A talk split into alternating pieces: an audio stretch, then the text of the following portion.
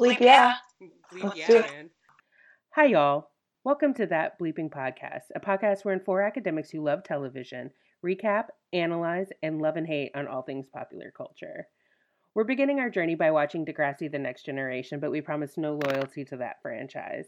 And this episode will likely be a bit longer than we'll normally go since we're setting up the context for the show and its previous incarnations. Before we start, two things. Spoiler alert, there will be full spoilers as we recap each week's episodes. And sailor alert, we will swear, so hide your baby's ears. I'm Tiffany Salter. I'm a professor of Asian American and Pacific literature who also loves and teaches classes on sci fi, cartoons, and other nerdy things. I'm Sonnet Gabbard. I teach at, uh, in Ohio at a college. I teach popular culture, film studies, and I'm actually trained as a political economist. That being said, my role here is strictly a fan of all things Degrassi. So I'm really excited to talk about one of my favorite shows, and let's do it. All right. Well, I'm Jacinta Yanders. I'm a PhD candidate in the Department of English, but I primarily study television, film, and pop culture. And I am here also as an intense Degrassi nerd. So much so that I actually used to participate in Degrassi RPGs, which we can talk about at a later date. Oh, Um, but that's this is very exciting news. How are you sitting on that? God. Well, well, we'll come back to it. Yes, we will. TBA. Oh, that's me. I'm Jay Brendan Shaw. I'm a professor of English. I study Black women's popular culture, African American pop culture. I watch a lot of TV. I've never watched any Degrassi, but I like teen shows I didn't watch when I was a teen. And also, full disclosure, uh, this is Tiffany, and I have also never watched Degrassi before. Although, when I was in junior high, I think that's when the first one was on, and there were little novels, and I read a couple of the novels, though I don't remember anything about them. so yeah, we're we're two and two. Two I of think the term is it. Degrassi di- diversion. Oh. I don't I don't know if that's in the dictionary, but we're two and two. And uh, Sonnet, did you watch the whole thing? Uh, I watched up until I think it was it was up until the Obama election because I was working seventy hours a week for OFA and doing organizing during two thousand eight. So up until two thousand eight, then I had to. Not, I didn't have a life, so yeah. So did you see them? So you saw them when some of them got to college. Yes, I saw when some of them got to college. I saw when some of them died. Spoiler alert! I won't say who. Uh.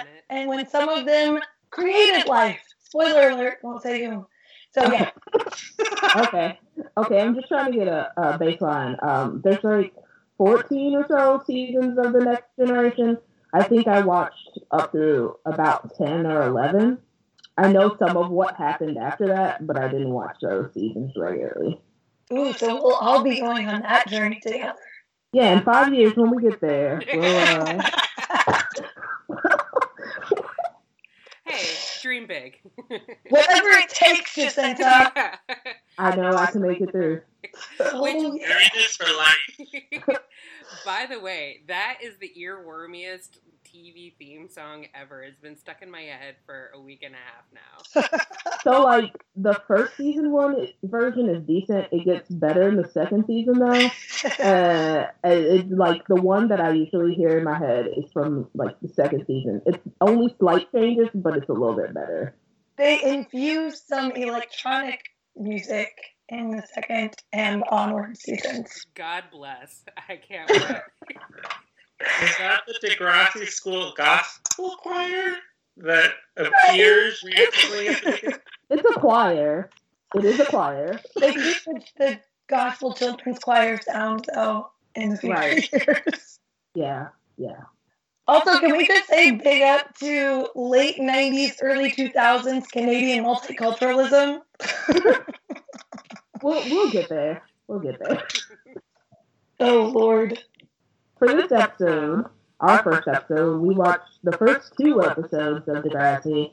uh, Mother and Child Reunion, parts one and two. And those episodes, alright, so some background here. Degrassi The Next Generation is a continuation of previous series, Kids of Degrassi Street, Degrassi Junior High, and Degrassi High. In the previous series, Emma, who's our main character in Degrassi The Next Generation, her mother was one of the characters in the previous series. Uh, her her name is Spike. um, and she had Emma, I think in ninth grade, ninth or tenth grade, eighth, something like that. She was 14. Sure. So she had Emma, and Emma's where the next generation picks up. So sort of the premise of the the first episode are that Emma's going to be starting uh, middle school, and Spike's friends are all back in town for their high school reunion or whatever. In the first episode, we meet a few of the kids that are going to be central to the next generation. Emma, her best friend Manny, their friend JT, and JT's friend Toby. There's also some other kids that we see at the high school, but they don't get named in this episode. In these episodes, they're gonna get named later. But so the premise is this reunion. So all of these people from the previous series are back. There's Spike and Caitlin and Joey and Snake and all these other people. And then there's the other plot line, which is Emma's been having this email friendship, uh, online friendship with what she thinks is a high school age boy, Jordan. Jordan. And Jordan is supposedly going to be uh, nearby for a field trip, and Emma wants to go meet him. Her friends have lots of mixed feelings about this plan. Emma uh, ultimately decides she is going to go meet him, but plot twist, there is no high school age boy, and it's a grown ass man who tries to, who's attempting to uh, hold Emma hostage in the hotel room. I don't know how much more detail they want me to go in here. Well, I mean, let's not leave the people hanging. She's okay at the end of the episode. she, she is okay at the end of the. And then so like her friends go and tell her mom, and her mom and and Snake, uh, Spike and Snake, intercede at the at the hotel, and she's fine in the end, and the guy gets arrested, and so on and so forth. I would say her CPU gets taken away as evidence because Right. clearly the emails are inside the CPU and not on the internet. Sure, sure. And there's And this is also after her mother literally calls and says, "Hello, police. My daughter has been kidnapped." no, she says, Right. she says hello, the police. She says the. Um, there's also like with the the stuff that's going on with like Spike and Snake and all of them, and Joey and Caitlin used to they dated in high school. They had a whole relationship. They were like in love or whatever. They were And the they Ross and Rachel. They were like the primary couple, and they broke up for. there's a lot of detail to that that I don't want to go into right now, but they did. They broke up, and I, when we catch up with them here, um, Joey's wife has passed away, but he has a daughter, and Caitlin's engaged to a jerk, or Keith. briefly. and so that's this is sort of establishing where they are, some of the other people. Snakes teaches at the high school, Spike's raising Emma, etc. So is Snake, who did we learn that his name was Snake? Snake is the sort of like redhead Uh, guy. He's the like redhead that. Archie. Uh, Archie. name is, his name is Archie. Yeah, I don't remember if they actually call him Snake in the episode, but that was his that's his He nickname did from. once. Okay. Okay, All the nickname people had a moment where their nickname was used and the kids went weird. and they mentioned pretty sure Wheels. a snake moment. They mentioned Wheels, but Wheels isn't in this episode. But that's another person from Oh, the show. Right. The nicknames are terrible. They're amazing. Is this when we go around and say what our middle school nicknames were? Um, I don't think I had a nickname in middle school. This question is for me? I think. My nickname in middle school was Cajun because I because I moved from Texas to West Virginia to Ohio to like the Cleveland area and I had an accent and of course like everyone in the south is the same so people called me Cajun even though I was not from Louisiana I was from Texas. And couldn't just call you Texas? Right? I know. Tex. I would have taken Tex. Tex would have been great. Lone Star. Okay. Honky Tonk Lady. Yeah, the cowgirl. I mean, my nickname in high school was Jacintos, but that's the only nickname I had at school. I have nicknames for my family, but those those are different. Jacintos. Yeah, Jacintos. exactly. In fact, Oh God. and then, but when I got to college, it's just changed. There's a longer story to this, but my college nickname is Toast. Ooh. Can we call you Toast? I mean, I guess if you want to, I've more or less transitioned out of it. Like I used to have it in my Facebook name, but when I decided like I was gonna try to get jobs or whatever, I took it. Got it, Toast. Go for it. Live your best life. Brendan, did you ever have? A, ni- I mean, like we call you JBS, but like, did you ever have other nicknames? all, all my nicknames have been iterations of the fact that I go by my middle name. JBS, J. Brendan. I was J. Brendan in high school because there was another Brendan, but never anything besides that. Did people call you Shaw? Summit? Oh, people do call did call me Shaw sometimes. It's one syllable last names, which none of you have, are either they get attached to your first name, like people call my mother Mary Shaw like it's her first name, or they're perfect for calling like for the dude thing.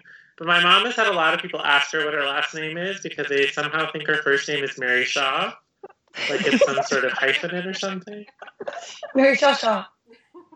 Yeah, there was a guy in my in my class, and there was only like one person named Tommy in my class, but nobody ever just called him Tommy. It was always Tommy Finn, like Tommy Finn, like one whole just one name.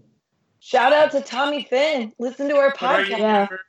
Yeah, wherever you are, hope you're living your best life. Slash, um, a big fan of Degrassi and listening to us right now. I Tommy Finn. mean, Clearly. sure, maybe. Uh, is this also when Jacinta and I confess that we both are Hoosiers and we're repping the Indiana pretty hard on this podcast? Is that what we're doing? Nope, not at all. Just kidding. Okay. No, I mean, we are in fact both from Indiana. That is the thing that happened. Which, when I lived in California, was a really big deal. But when you live in the Midwest, it's not a big deal to meet people from Indiana. but when I lived in California, I was like, "Oh my God, you're a Hoosier. I'm a Hoosier." But now people are like, "Yeah, it's like 90 minutes away." Right. Yeah. Yeah. Anyway, my nickname, because boys are cruel, I had two nicknames given to me by teenage boys. First one, when I was 13, was Squishy, because I had squishy arms. Huzzah. Uh, and then the second one was when I was in high school, and it was No Chin, which I Oh, think I no. chin. But yeah, I know, right? I mean, do we call that a nickname or do we call that just like like Squishy was pretty, was It's used cruel like to my entire. nicknamed. On the next podcast. Spinner. What's that? But I, I should also say that like Jay is just one of my most common ones. Like, but that's literally all sorts of people call me Jay. Not because I want them to or don't want them to. They just decide that's what they're calling me. Like, okay, sure, that's fine. I hate that's not that that's clearly worse than like people calling me Tiff, but I really hate being called Tiff. like passionately. And like the worst is when people are like, Hey, can I call you Tiff? And I'm like, No, and they're like, All right, Tiff. Thanks. I mean, I don't mind being called Jay. It's just like it's always interesting to me when people decide that's what they're calling me. I'm like, uh, we didn't have a conversation about this, but that's fine. So we've got the skinny on the episode. Mhm. Uh, I there was a very small part of me as I was watching this that like was very sad that I didn't watch this as a kid because I was an aspirational Canadian. Um, like you wanted to be a Mountie or really like Well, my eighth grade trip and my ninth grade trip, actually, as a matter of fact, were both to Toronto. And mm-hmm. I decided that I fell in love with the city, and I was like, I'm going to be Canadian someday. Oh my god. So I probably would have been like way into this show if it if if it had happened when I was that age. Sonnet, did you watch from the very beginning, like when they first started airing, or did you start watching later in the series? So I watched I watched it when it was so I'm I am older than the the next generation class. I'm like five years older than them, I think. So I watched a little bit. I was in college when it started, so I watched a little bit in college, and then I remember like renting the DVDs on Netflix. Like, I Mm. when Netflix would send the DVDs. So I would say I watched it. I watched it real time by the time uh, I want to say about 2007. I watched it real time, hmm but like I caught up. So, Basically, it was hit or miss. I spent a lot of time like being a, a dirty punk rock kid and didn't have TVs. So Same. so the the the series started in 2001, I believe, which I would have been 14 then, but I didn't start watching it until season two. So the show originally is from Canada, but is imported to the U.S. more or less at the same time. Is a little bit staggered, um, but more or less at the same time. It aired on what was then the N slash Noggin, which is one oh of yeah. Nickelodeon's mini channels, and it was Noggin during the day and then the N at night for like adolescents.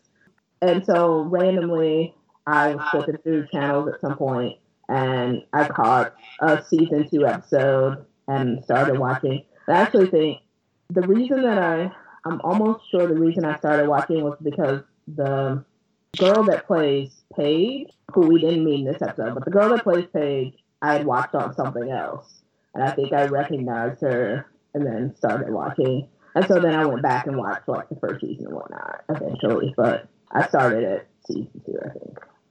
And I'm so I was 14. I'm more or less the same age as some of the characters that were from that part of the series. Yeah, are you 30? Yeah, yeah. Okay.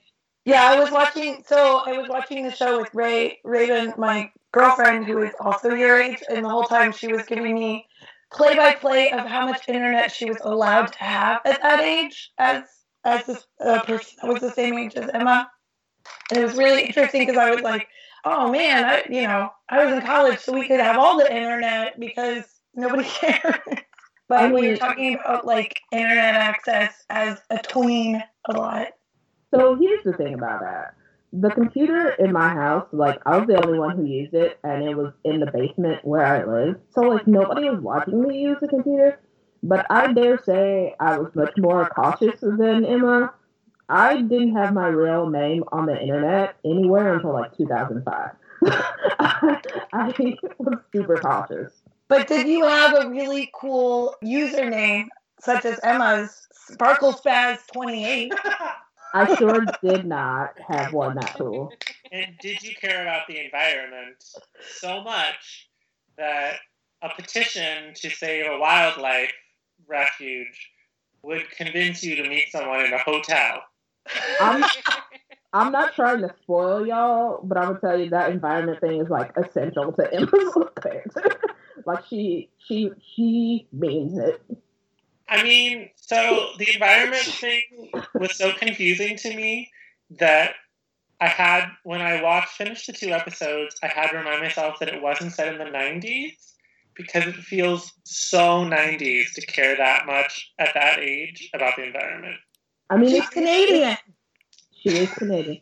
I don't know if that's a good excuse, but um, I mean the show. So the show starts airing in 2001, so it's probably being filmed in 2000. So like your feeling of it feeling 90s is not like inaccurate. Plus, also, didn't an Inconvenient Truth come out like a few years later? I don't Like- know. Al Gore was doing that. Yeah, Right. I was thinking more though, like the like. This felt more like the save the pandas, the endangered species, not like global warming. So in 2002, I was an activist for PETA. I know it was horrible. Um, I hate myself, but also I was basically Emma because I was a vegan too, or a little bit, but I was like bitchy and hungry the whole time. Sorry, vegans. I like dairy. It was still like really common though to be to do to like find community in that like earth justice, radical leftist environmental stuff. Yeah, Um, but you weren't you weren't going into middle school. That's true. I was not. I was going into my sophomore year of college. So I guess I was thinking for me, I associate that like at the elementary school, middle school with like the '90s push for like recycling and the World Wildlife Fund. Yeah. Um, May- Maybe Emma watched a lot of Captain Planet reruns Oh my god. because I did. I mean, I to go back to the internet thing, I thought it was interesting how much even the opening credits care about email. Like Yeah. email mm-hmm. is really important because I go back to your question, Sonnet, I we didn't have a computer. We were I was using we set up email accounts at the library. So on the one hand, my parents weren't really watching us. On the other hand, you had to go to the library to use it. But we didn't have email at home until I don't know, right before I went to college.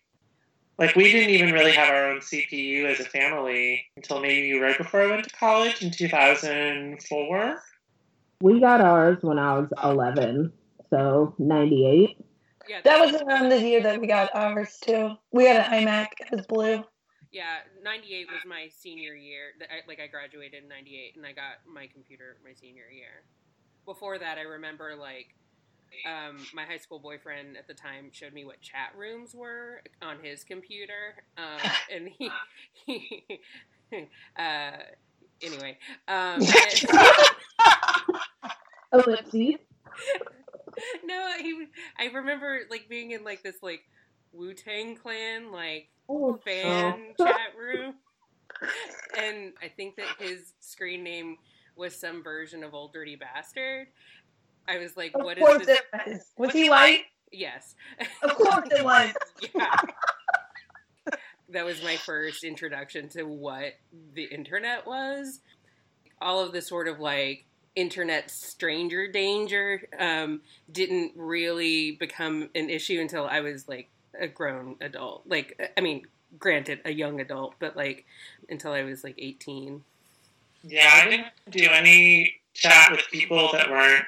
I mean, so when I was in high school, I ran a magazine where I interviewed mystery authors, and so I did. I guess I was catfishing the whole world because I would like interview authors and get advanced review copies via email, and no one would know that I was in high school. So, Wow. Oh my god. and I actually met a few authors in person at hotels. In fact, I didn't. Oh my god, no. I didn't trap them. I met them in the lobby. I didn't trap them in a room and film them. So I didn't do any sort of stranger danger stuff until I was in college. And even college, we were I was in the dorms, and so it was like Ethernet, and so they could like literally track what you were doing and shut your shit down. I think I was struck watching this episode, these episodes, how much the technology mattered and how cheesy but also forward thinking it is because they're also obsessed with their phones. Right. But that's like that's like a super millennial turn Y2K sort of Oh yeah. So like it makes sense, but it is like very noticeable. Like look at our media immersion lab and look at my oh flip phone. gosh, well, even Um, in the, even for everyone. even in the credits, like it ends on like a phone clipped, Yeah. you know, to somebody's back pocket. Which, oh man, I do not miss that look. But I, I Engineers They're still using that look too. Engineers still do that. Uh, well, yes, they're a very special Awesome. brand of person. But I didn't I didn't have a cell phone until probably like 2004. But I'm also not a millennial. Um, so I I a millennial got a cell phone in 2002. okay. I got mine in 2004. 2001. Ooh. Uh, but I lived in the country, so like the reason my parents got me, I was 18. It was I wasn't a kid, uh, but we lived in the country, and my birthday's in January, so they got it for my 18th birthday because they were worried about me getting stranded on the side of the road. Yeah, mine was college. Mine was going to college at 18, and they were like, this is how we can keep in touch. It's cheaper than trying to figure something else out. See, I mean- parents they do that. It's like surveillance culture. Well, right, mine was because I was going to camp, and my mom was like, "Take this," and call me. I like, "Okay." I mean, also concern. Well, but I Yeah. think that this brings up a really good point about how the episode deals with the internet stranger danger or like cell phones. For Spike, it's all a mystery. Like she Yeah. doesn't. they literally, when they were taking the CPU away, said keep the cyber stalkers out of her room. Like that's how it works. It all felt very like I don't know how computers work, but my daughter does. I mean, clearly the compute the family computer is also in Emma's room, so it's not like Spike is using it. Right. Yeah. I mean, to look and at she- yearbook. right, and that's she even says as much. Like she doesn't even know how to do anything on there, which is basically the same relationship that my mom had to the computer. Like it was part of why I was in the the basement where I was was like I was the only one who was going to use it. She like maybe used it like five times ever. She owns she has her own computer now. She really only started using that in the last few years and mostly for like email and things like that. Yeah, same for my mom. I mean, like she watches stuff on YouTube, and sometimes she checks her email. She is only, I think, only just this year started paying bills online. Right, right. My mom does that too. I did think the guy who was, I guess, going to kidnap slash rape Emma filmed Right. it. I wasn't entirely clear because Sorry. he also was like pretty adept if he was reading all of her email. Mm-hmm. Although, like Toby was very much like, "This is very easy. Let me show you in two steps how this works." Well, yeah, yeah. Except he he also was like had the computer. I don't know. I was a little confused how the other guy was like, I can so easily find you and read your email. Well, I guess what Toby was saying was like, once he figured out what Emma's password was, which wasn't necessarily that difficult to figure out, then he could just go in Emma's emails and read her emails. I mean, I guess this was a year after the net, and Sandra Bullock. Oh my God, the net. That you can get into computers and you can make someone die by telling the computer that they're not allergic to what uh, what is the insulin when they are. Well, I think that it's worth saying that like those early like password reminder email like uh, questions Uh. were for the password. They weren't to like reset your password so that you could set it. It was like let me jog your memory about what your password is. It was pretty rudimentary email. Y- Yeah. Yeah. So I mean, like, while it seems kind of ridiculous, I think the way that we set it up now, where it's like you have a you have a reminder email, but then what it does is it changes your password, and then you have to add a new password, and then you get a notification that says that your password is changed, and if you didn't do this, then let us know. Like none of those things were in place. So like it would have been easier. Mhm. Yeah. No, I know. I I I, I hear you. I mean, I, I it's interesting to me. I haven't watched the other Degrassi's, but even just reading about them, because it seems like each generation wants to be very generationally grounded, Yeah. and by having the like last gen show up, they have all the like the '80s were so weird. Look at the fashions, and it's so weird to watch it now and be like, "Oh my god, these fashions! Oh my god, this technology!" I actually literally laughed when Emma said people in the 80s are weird. Yes. Yeah. But no, I do think I do think it's interesting. Like this is because I've watched all this before, but I watching this time I was very much like I'm not sure who this these first episodes are for. Like I'm Yeah. not sure who they're targeting because like the show is going to be about the next generation, but a lot of the first two episodes are not about them. I I wondered like how they were conceiving of their audience, and I also but then I also remember that this show was on CTV in Canada and not on like Teen Channel like it was here. So then I was thinking that their thoughts about audience would have been possibly broader than what the end was. Right. Yeah, when they originally wrote the pilot, well, when they originally wrote the first two episodes, they did not write it as a pilot. They wrote it as a reunion show, a la the Brady Bunch Christmas special. hmm And then they, as they were doing it and working with the actress that then became Emma, they were like, we can maybe spin this into a pilot for a new generation. So originally, it was not supposed to be. It was supposed to target people Tiffany's age. yeah, pretty much. It was like a very strange mix of nostalgia and anxiety over being sort of responsible and cool parents and showing that you've done something with your life.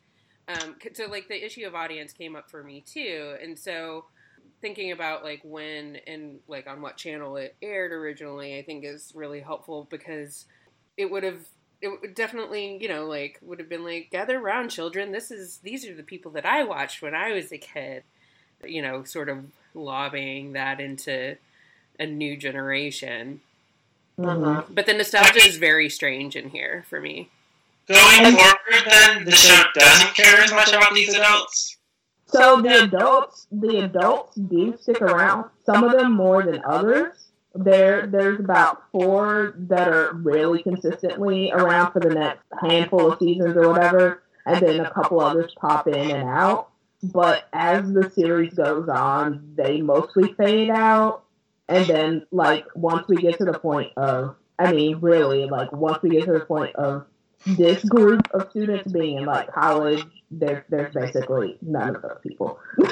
those adult, adult, as it were. Well, so I actually didn't think it was that weird, but maybe it's because. So, two things. One, I never watched any teen TV when I was a teen. It's fine. I watched it all for you, Brendan. Because we didn't, so I wouldn't have been able to watch it. We didn't have cable. I've never had cable until I lived on my own. Like five years ago, I had cable, and I've had cable for a couple of years since then. So growing up, we didn't watch. We went straight from watching PBS to watching what my parents watched, which was not teen TV. So we didn't watch any of it, like when it was happening. But this, these episodes, I guess they're a little younger, makes me think of like shows like The OC or Skins, which Mhm. both care more as much about the adults as the kids. So Mhm. I wasn't as weirded out because I was used to those shows, those teen shows where the adults have their drama and the kids have their drama. Also, it made me think of all the reboots now that are extensions. Mhm. Raven's House. Raven's House is so good, though. I that's a sidebar, but I just love that show so much. wait is this And- like a that's so raven thing Yeah, yeah. Ooh. Ah. And then also the what Girl Meets World, right? Those are both and the the and Netflix one. Uh, Br- Brendan, Brendan, are you talking about my dissertation right now? I I am. well, I- that's 90210. Yeah 90210 and fuller house which Fuller House. That's what I meant. Not one day at a time. So you all Oh, yeah. are talking about my dissertation. Yeah, right pretty now. much. I know. well, Uh, so you're welcome. You can cite us. I don't know how this is gonna. This uh, you know starts out pretty melodramatic. I don't know like where it's going to go, but like I definitely watched like 90210 and my favorite mm-hmm. that lasted one summer which is this tiny show called swans crossing. Did anybody watch that? Anyone know what i'm talking about? I know not like that one. Huh? You did not like it? I did not watch that one and i watched a lot. I really like i started watching teen shows when i was maybe like it was the summer after the first season of Dawson's Creek, so maybe when I was like 11 yeah. Yeah, I think that Swans Crossing was like 1990 or 91, but it's it's a a very very very young Sarah Michelle Gellar plays this country club like rich girl called Sydney Mm. something, and a working class kid moves into town.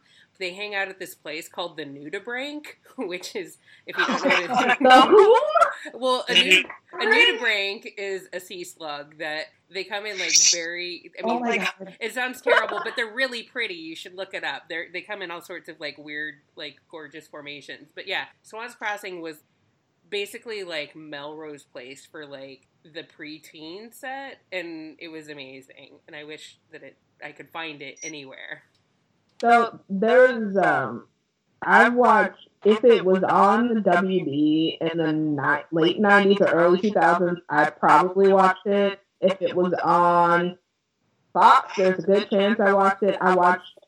I was obviously like a toddler when 90210 started, but I subsequently watched the reruns on FX. Because it's I'm- so fucking good.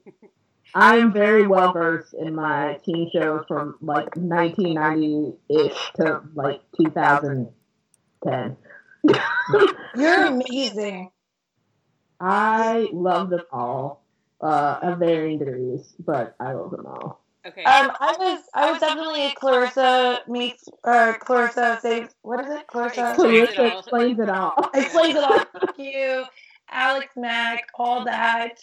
Fresh Prince, All Sister it. Sister, Moesha. That was my like favorite, favorite, favorite, favorite show. Moesha and Saved by the Bell. But then they made a fat joke on one episode. My parents heard it, and they said I couldn't watch it anymore because they body shamed, which was awesome. And they were right. It's horrible. Oh, okay. Well, Sorry. so is- so Swans Crossing, just for a point of clarification, ran from June 29th to September 25th of 1992. There were Hmm. 65 episodes in that time, so it was more like a dang. yeah. So it must have been So they more were- like a, a They were like a soap opera. yeah, hmm yeah. I'm trying to think. I mean, I the first year of my master's, Taneem, who was my roommate then, who we uh, uh, went to grad school with, uh, we watched all of the OC, and that Mhm. was like I hadn't watched that when it aired.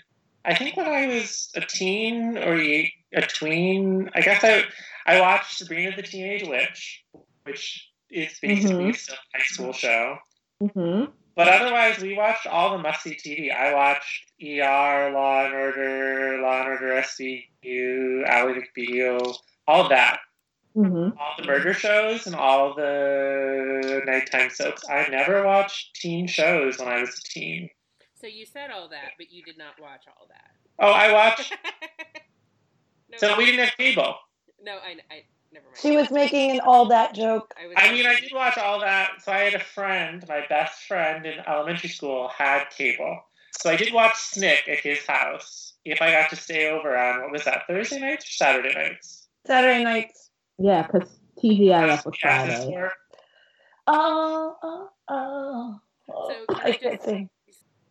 Can I just say that I loved every time that they said sorry or tomorrow? Project. The Canadian accent is, is strong. It is. It's very strong. I love it. I also liked how much expositional dialogue was used to very quickly get us integrated into this world. I believe I wrote down my personal favorite is "We're all sorry your wife died."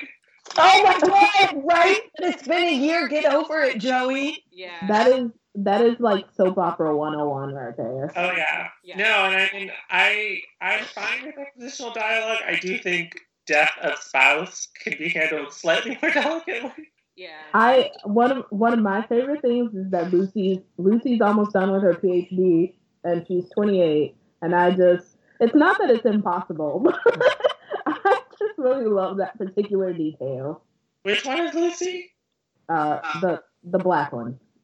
Uh, The older woman who um, shames Joey into not feeling sociable after his wife dies. oh right, the weird like car purchase right. flirt Yeah. thing that ends with them driving somewhere else, but the car never goes back to the dealership. And also, he has a daughter. I was so confused by all of the So, so side note about uh, about the daughter is his daughter, and he is play the actress that plays his daughter is the real life sister of the girl that plays Manny. Just Cute. Like that. Wait, is Manny in the show supposed to be his daughter? Did I no, miss this? no, No, IRL. Manny is not his daughter. Manny and the girl that plays his daughter are sisters in real life. Uh, Cassie the girl? Steele. And also, Plays Manny. sidebar, uh, the actor who plays Manny, uh, she's a voice in Rick and Morty uh, of a recurring character, but she's done other work as well. Cassie Steele. That's her Yeah. name. Mhm. Amazing. Also, having not watched the other show, are those two women supposed to have some sort of lesbian subtext? No, but I wish so. 'Cause- What women? so the Emma woman, and me. No, what? no, not Emma and Manny. The Oh women, Emma's mother, Spike and Caitlin? no. whoever whoever is getting was is was engaged to the asshole, That's Caitlin. Caitlin. And then there's a scene when they're at the computer, and these people have the normiest names ever. There's a scene when they're at the computer. And their like hands almost touch over the mouse, and I know that narratively the point is that she sees the ring, and they have that weird conversation where she's like, "It's a really cool ring. He has good taste in jewelry," and then she's like, "No, I bought it." And I was like, "Y'all just want to touch each other's hands." Like, I, don't- uh, no, I don't think that's there then. but I, I appreciate your your subtextual reading, Brendan. that's what I assumed was about to happen. I was like, clearly that's what happened in the past. Well, No, it's when- confusing. when Caitlin's they, haircut makes it confusing. exactly. Late 90s, so everyone's haircut makes everything confusing. Exactly. okay. That like Dixie chicks, maybe duck butt, straight in the front, spiky in the back. That ends up becoming like the lesbian standard haircut for the mid Dixie two thousands. Yeah, and so, So- then all of the straight ladies had to get a different haircut because they're like, "What's going on?" But I also, I also, I don't know, maybe, uh, hopefully, uh, also read it that way for a split second until it got weirdly about the ring itself. And for Yuppie, that guy, the Yuppie character, like, Keith, yes. So, but okay, okay, okay. Look, Joey and Caitlin are like the big romance of the previous series. Um, Joey's the bald one. uh, Who's who's white no, uh, the one who's white guy. Right. And then Spike's big romance was this guy named Shane, who is Emma's father. But we'll oh, you'll get to Shane's story later on. Yeah, Shane's story is oof, oof. We'll get there. So, what is the level of grit on this show? If our here, let let's say so, let's say that our our teen tween show I- like I- spectrum I- is like I have a scale. to No, I- like Right. skins to Sabrina the Teenage Witch, where skins is like my Okay. father just left me, and Sabrina the Teenage Witch is like it's high school. I, I always I always used to say that the Degrassi the Next Generation is is like like American teen shows, but like with more actual problems.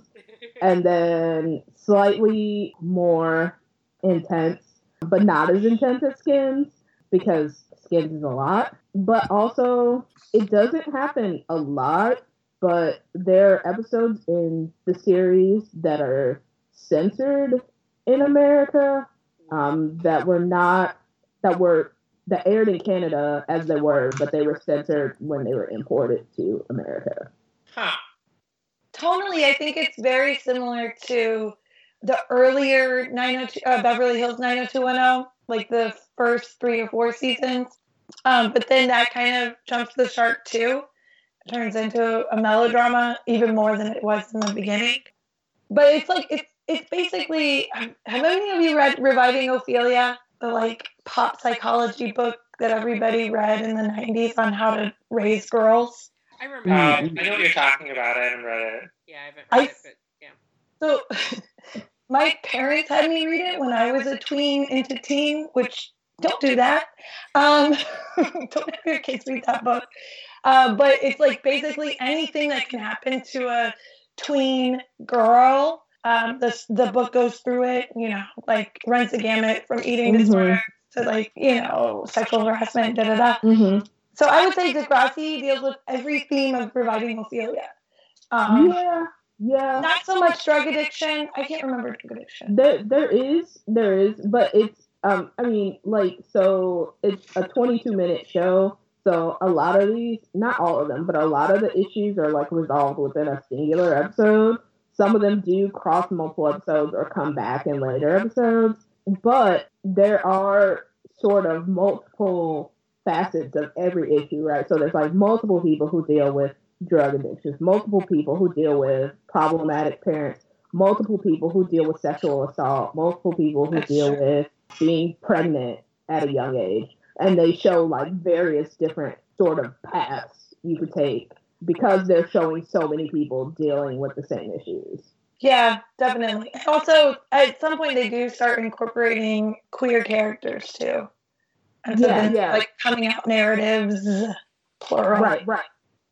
One of the things I'll be interested to see. So when I said like skins to like my my weird spectrum, the other thing I always think of with skins that I think it does that American TV shows always skins doesn't always have like a moral in the way that I feel like even riskier American teen shows so often default to like this is scandalous, but we're also going to Mhm. learn a lesson. And I feel like Mhm. Skins is often like life is pretty shitty.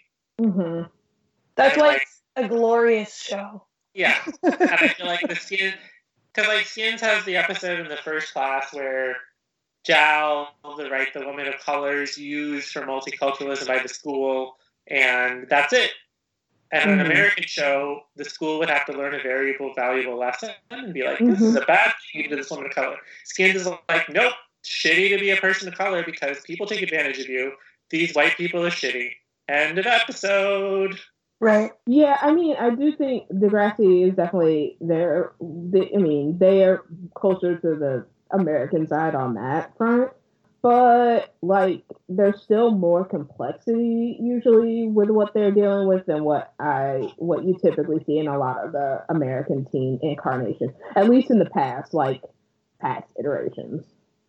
it's an educator, former educator who creates the show, right? Did I make that up? Nah, I don't know. This is when we need an intern that we could yell at and be like, Stacy, look it up. I'm Alright. looking it up. Our intern's name is Stacy. Yes, it's a very good gender neutral name that is underused, I think. All right. Uh, as a name or as a gender neutral name? As a gender neutral name. There are too many cis women named Stacy. Lady Stacy's. Yeah, not enough Stacy Keaches. Yeah. Yeah, There can only be one. only one Stacy Keach. Yes. What was that Stacy- dude even in? I just remember he was like a person, but I don't. I don't know anything that he was in. I don't know who that is, So He's so an actor. He's he's probably like I don't know, like Burt Reynolds' age or something like that. okay. Um, Stacy is also the name of my biggest literary crush, Stacy from the Babysitters Club. Wow. Oh, so I was gonna say that the other, the only other like tween show that I watched was one summer. My brother and I checked out the VHS cassettes of the one season of the Babysitters Club TV show that was on like HBO or something. I, lo- I love that show. and I had deep feelings about it. And the fashion reminded me of this, even though they're 10 years removed, because I looked it up this morning. And I found that there's an entire album of all the songs from the show because I still know all the words to the theme song. The theme song is great. And I was in love with Claudia. That's a good. So I wanted to be Claudia and date Stacy. Like that was my life goal. I was just gonna say I also really love the Babysitters Club movie. I had it on VHS Yes. and I used to watch it all the time. I remember songs from that movie, including the songs they made up to help Claudia pass like her biology test or whatever. Oh my god. I love that movie. It's so good, and it stars like everybody. Like Rachael Leigh Cook is a wallflower. What? hmm Not even. She's still not Marianne. I, I think that this is like where I um, admit to the audience that I have not watched nearly as much television as everybody else on this podcast. uh, but what I have watched is considerably lower quality and um, mostly cartoons. Uh, so there's that. I don't ha- I don't have these references. I, I I think I read like one Babysitters Club book, but like that wasn't really my jam. So uh, and I and I didn't see the TV show. I mean, like, if I, why? So we didn't have cable, so we could just rent VHSs from the library. So I don't want you all to think this was like, like a classy life we were leading, but the library's the only place you could go. Yeah, as a kid, I, I my television consumption was rather limited. Like I wasn't allowed to watch certain things because of my parents' belief system. So so I, I didn't like I couldn't watch the Smurfs, y'all, um, because Well, that's satanic. yeah, because of witchcraft. So um, so there there was just a lot we did not watch, and we didn't have cable. I was I was mostly uncensored, which is you know the best life to have, really. True story. Um, and we didn't always have cable at home, but there was always cable at my grandparents' house. And I was at my grandparents' house pretty much every day after school, every weekend, and every summer. So like I watched everything. We watched everything with our parents. So we could wa- we watched adult shows, but the rule is everything was watched as a family, and so that we could discuss it because that's my parents. So that's why we watched all of Ally McBeal. This is unrelated to this, but related to Degrassi. Who's the mother and child that are being reunited? This is called Well- Mother and Child Reunion. Both are having a reunion with the other people. Yeah, I don't think it's about them being reunited. Although I guess you could argue that they like have a new open line of communication by the end of the second episode. I guess I was it- also that's my one of my favorite Paul Simon songs, and so I was thinking of it for the whole two episodes. Yeah, so through the first several seasons, all of the episode titles are um, like 80 songs, and then they transition at some point to like more recent songs. But they're song titles throughout the episode. So you might feel all sorts of ways about future titles. So what do we think? What do we want to do going forward? Do we want to predict? What do you want to say? What we're looking forward to hopefully happen happen in the future episodes? Yeah, so one of the things I suggested that we could all say who our favorite character is this Oh yes, Yes. because that's sure to fluctuate. Because sometimes these people get real annoying. Manny. No, I'm. Well, so my favorite was Manny because of her hat. It was awesome. Uh, and it was a it was a very sort of blossom moment for me. But Yes, Blossom. yeah, no, I, I was uh, I was way into the hat. That's my vote for the episode. My uh, my my favorite this week was Toby, which I don't think Toby is actually my favorite in like any other circumstance really. In most cases, well, like maybe one other that I can think of off the top of my head. But like Toby was very practical and like you all need to rethink all of this. Uh-huh. and I appreciated that that from Toby. Just said that. I'm so glad you said that because I wrote in my notes.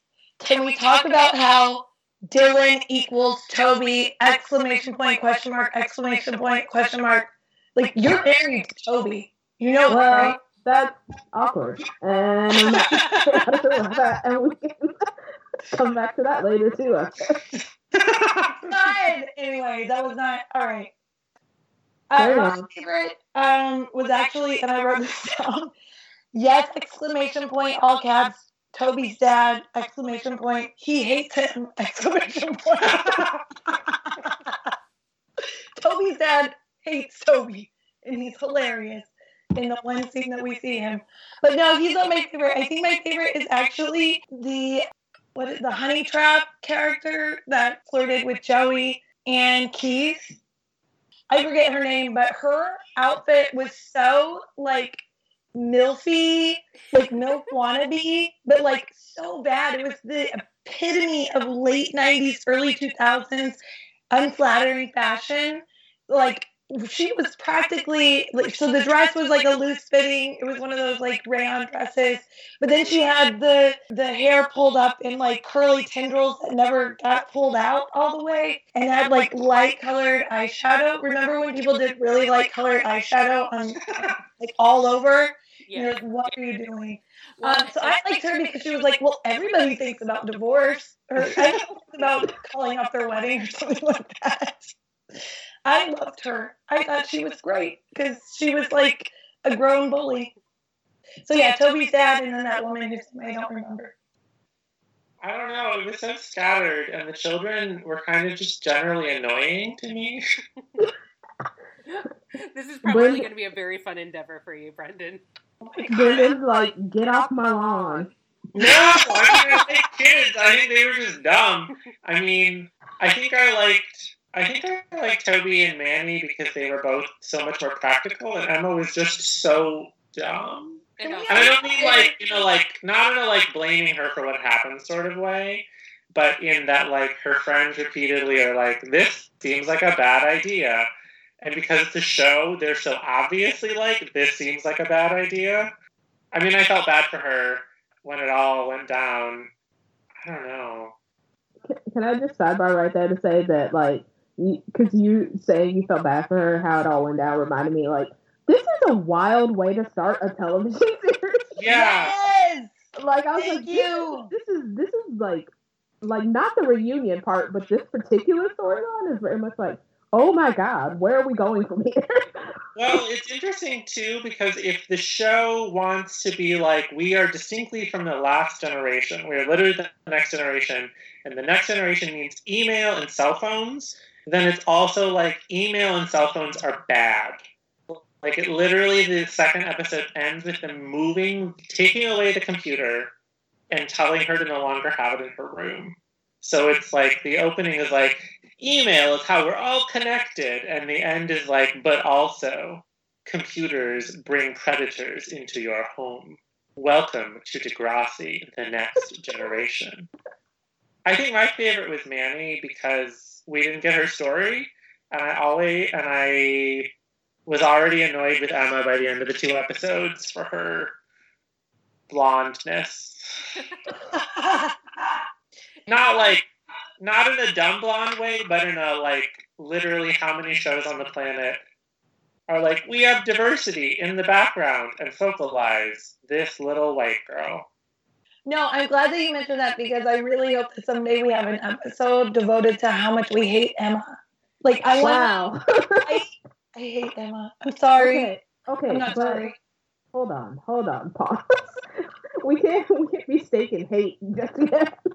Okay, so, sorry, sorry. There's so many ups and downs with these characters. well, this is why, like you said, it's going to change. Mm-hmm. I just I, also I did like Emma in that weird moment when she's on the phone with Manny and she's lying to her and she has the nail polish out and the the bottle of nail polish is giant and she has like a weird like she's at like her boudoir mirror and I was like, what is this set? And when are you suddenly way more femmy than you are any other time in this episode? Yeah, watching this first episode was wild because I was like, oh my god, they're so small. So small. yeah, I do appreciate that like they look their ages. Yeah, they're yeah, the, people. That's what I mean. Pretty much for the most part, I would say the characters on Degrassi, the actors that play them are more or less the same age or very close to it. So the real question that I want to know is when does Drake come in? Next episode. He's in the. He's in the. He was in the opening. Right. I believe uh, he was Aubrey Graham. He, yeah, he was. Aubrey Graham joined. He was Aubrey then. I mean, I mean he, I'm gonna say the past is the past and the present is the past. Look, he's he's in there from the beginning, but like he he didn't become Drake till he's damn near almost out of the show. yeah, Jimmy Brooks doesn't start his music career until very late. Yeah. It's coming. MC Jimmy Brooks. No, always. IMDb has next generation taglines. I'm going to send you this link because it's hilarious. Um, Degrassi, 100% intense. So those, those were things that were on commercials and ads for it on the end. So it'd be 100% intense. Degrassi, it goes there. My there anti- some other one. Degrassi, my anti-drug. I had I actually had an avatar on LiveJournal that said Degrassi is my anti-drug. Oh my so Yes. this this is also related to the RPG thing. Oh my god. but anyway, Ooh, um, I like that if your life was a TV show, this would be it. I mean, I guess given the idea of this being intense, the starting with this storyline makes sense. yeah, It is a weird thing, though, also, if the first show is supposed to be for parents to convince their kids to watch the show they watch, because it's like, hey, this is the show I watch. Also, we're going to take the computer out of your room tonight. Uh, talk to me. Like it's screaming, talk to me. yeah, there is a sort of. It does seem like yeah, the the end all is like, don't talk to that guy online who started a petition for the environment. Talk to me. You're cool, mom. And don't listen to drunk Aunt Caitlin give you romance advice. She's fucked, she chose that ring herself. He threw a credit card at her. He made it rain. Also, there's a, little, wow. there's a little bit of shaming of Caitlin for taking so long to find someone because, like, everyone else is clearly at least like gone through and like either divorced or widowed or something else. Like, and, and this is her sort of first round. Like, she doesn't have enough time. And uh, can can I ask a question? I know we're kind of past this, but like, what is her deal? Suppo- was she the environmentalist of like the original or the her version? Uh, she, She was the causes girl. yeah, she's like the Emma of of her show. And now she has a TV show? Yeah, she has a TV show, and Spike, Spike, because in high school, Spike was like punk rock girl, and uh, Emma or Caitlin was like you know cause girl, and Joey was like cool guy, and he was like kind of a scammer and had a band and stuff like that. Okay, so the scammer now is a used car salesman. Gotcha. Yeah. Okay. The Very racially sexy. ambiguous scammer. Yeah, yeah. I I was never a hundred percent sure about what I was supposed to be reading Joey as, like racially, and like the casting of his daughter does not help me with that no. because later on when we meet his stepson, it does not it doesn't help. Like I'm still confused about that that family's like racial dynamic. I think we end it with somebody saying, "You guys, this was hundred percent intense." I mean, it's my anti-drug. I don't think I can say any of these things with a straight face, so I'm gonna leave that to y'all. okay, well, You're not gonna be like, "It's about to get real." No, I'm not gonna. I'm, I'm not gonna do it. Go for it. I'm way into it. Look it. at those there now, Jacinta. so, It's about to get 100% real. I've already been there. so maybe it should just be me and Brendan going back and forth, being like, "Oh man, that was 100% intense." yes. My anti-drug. okay. We're the Degrassi Divergence, so... yeah. Whenever you say that, though, I think about like Divergent, like the, the book I slash do movie. I And don't. then, All right. Well, thanks for listening to our first episode. okay, we can make it through. I know I can make it. Whatever it takes. I can't stand all of you. Thanks for listening to That Bleeping Podcast. You can find us on Twitter at That Bleeping Pod and on Instagram and Facebook at That Bleeping Podcast. See you next time. over and over again.